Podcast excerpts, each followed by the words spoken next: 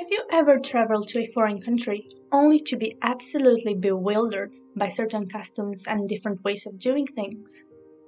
This happens to all of us, because all societies have their own traditions and habits that make them uniquely different. These traditions and customs help people build their own cultural identity and give them a sense of connection and integration. Smashing plates before a wedding in Germany, getting single people covered in cinnamon in Denmark, or Groundhog Day in the United States and Canada are just a few examples of culturally diverse customs and celebrations. But what about Romania? Have we got any interesting customs and traditions? We certainly do. And there is one in particular which you will definitely find interesting. Keep listening if you want to find out more. My name is Andreea, and this is a Romanian twist.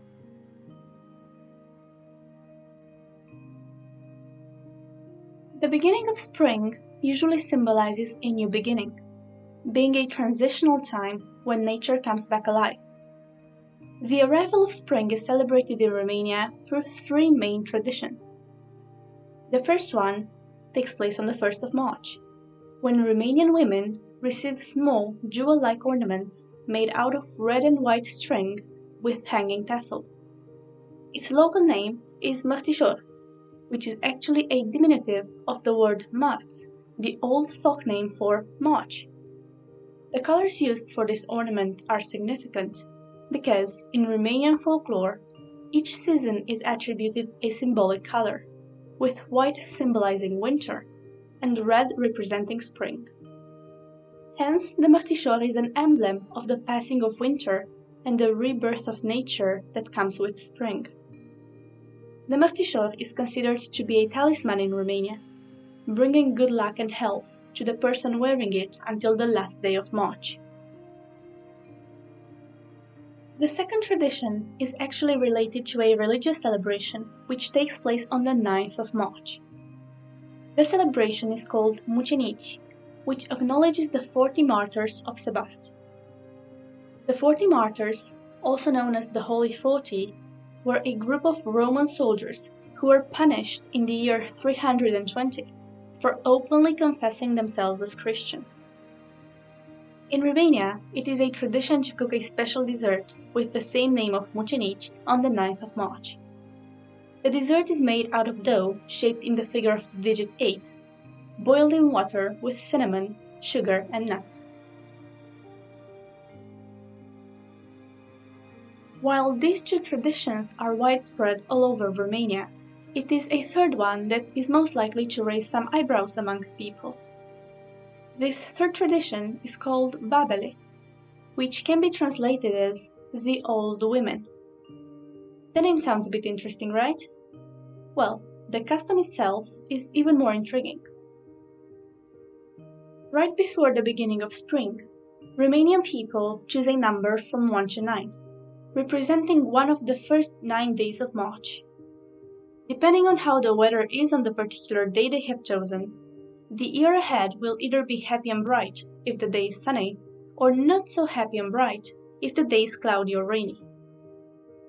You must be thinking, do Romanians really believe that a day chosen at random can accurately predict how someone's future will look like? Well, most people don't, but this custom has been part of our cultural heritage for so long that it is only natural for people to stick to the habit of picking a day every single year. I consider it to be a great way through which we can preserve our history and legends. Because, of course, there are some legends that led to the emergence of this custom. The legends differ in terms of content, but the main protagonist stays the same. All of these legends revolve around Dochia, a legendary character of Romanian folklore. In one of the most famous legends, Dochia is presented as an old lady. Remember how I mentioned before that our custom, Babele, means the old women? Well, in the legend, the protagonist is actually named Baba Dochia, meaning the old woman Dochia. According to the legend, Dochia had a very handsome son, who everyone used to fall in love with. However, the son decided to marry a girl that Dochia did not approve of. Because of this, Dochia tried to make life exceedingly difficult for her daughter-in-law, giving her a ball of black wool and asking her to go to the river and wash the wool. Dochia threatened the girl not to return until the wool became white. The legend mentions how this happened on a cold winter day, and despite the difficulty of the task and the harsh weather, the daughter-in-law went to the river and tried her best to complete the task. Tired and with her hands bleeding, the girl soon started losing hope, when out of nowhere a man appeared and gave the girl a red flower, telling her to use it in order to whiten the wool. The girl put the flower in the river, and the wool miraculously turned white. The girl returned home with the clean wool and the red flower. Seeing the flower, Dochia was convinced that spring had arrived, and as a result, she took her flock of sheep up in the mountains. Dochia left her house wearing 9 coats, but as she was climbing up the mountain, the weather became warmer and warmer, and each day she took off one of her coats, up until the 9th day. When she was left with only her blouse. However, it was still winter, and out of a sudden a strong blizzard started, which froze Dochia and her sheep, and later turned them into stone. Just like the weather in the legend, spring weather, especially during March, is renowned to be quite unpredictable in Romania. Therefore, the legend links Dochia with the arrival of spring, and the Romanian custom of the first 9 days of March. Another version of this legend has been popularized through literature, with Romanian writer George Asaki using it as a foundation of his work entitled Dochia and Trajan. According to this version, Dochia was not an old woman, but actually a beautiful young lady, and the younger sister of the Dacian king, Decebalus. After the Dacians were defeated by the Romans, Decebalus preferred to commit suicide, leaving Dochia trying to run away from the Roman emperor, Trajan, who was madly in love with her and wanted Dochia to marry him. In order to escape, Dochia disguised herself as a shepherd and took refuge in the Carpathian Mountains.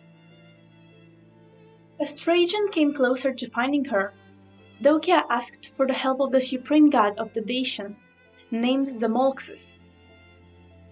As a result, Zalmoxis turned Dochia and her sheep into stones, therefore ensuring that Dochia would not leave Dacia and would remain faithful to her motherland.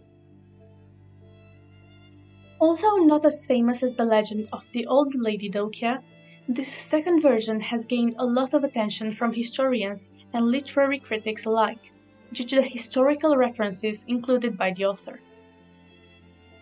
According to one of the most important theories that address the issue of origins, Romanians have indeed descended from the Daco-Romans. The Daco-Romans were the result of a cohabitation process of Dacians and Romans following the suicide of Decebalus and Trajan's conquest of Dacia. This version of the legend is, therefore, incredibly significant, because it refers to the connection between Dacians and Romans, which shaped the history of the Romanian nation. As a result, the legend is considered to be one of the 4 fundamental myths of Romanian culture and literature, the ethnogenesis myth of the Romanian people. Several more in-depth analyses of the legend prove its importance.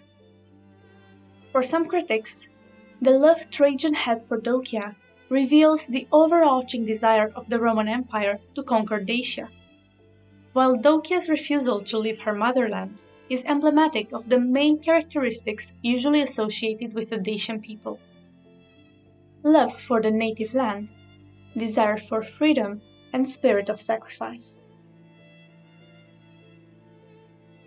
Despite the many differences in the 2 versions of the legend, the ending is the same. Dochia and her sheep are transformed into stones. Because of this, Dochia is also linked in Romanian folklore to the rock formations found in the southern part of the Carpathian Mountains, called Babele, and translated into the old ladies. You see the pattern here, don't you? The interesting thing about these rocks is their mushroom shape, which, according to many geographers, is the result of hundreds of years of erosion.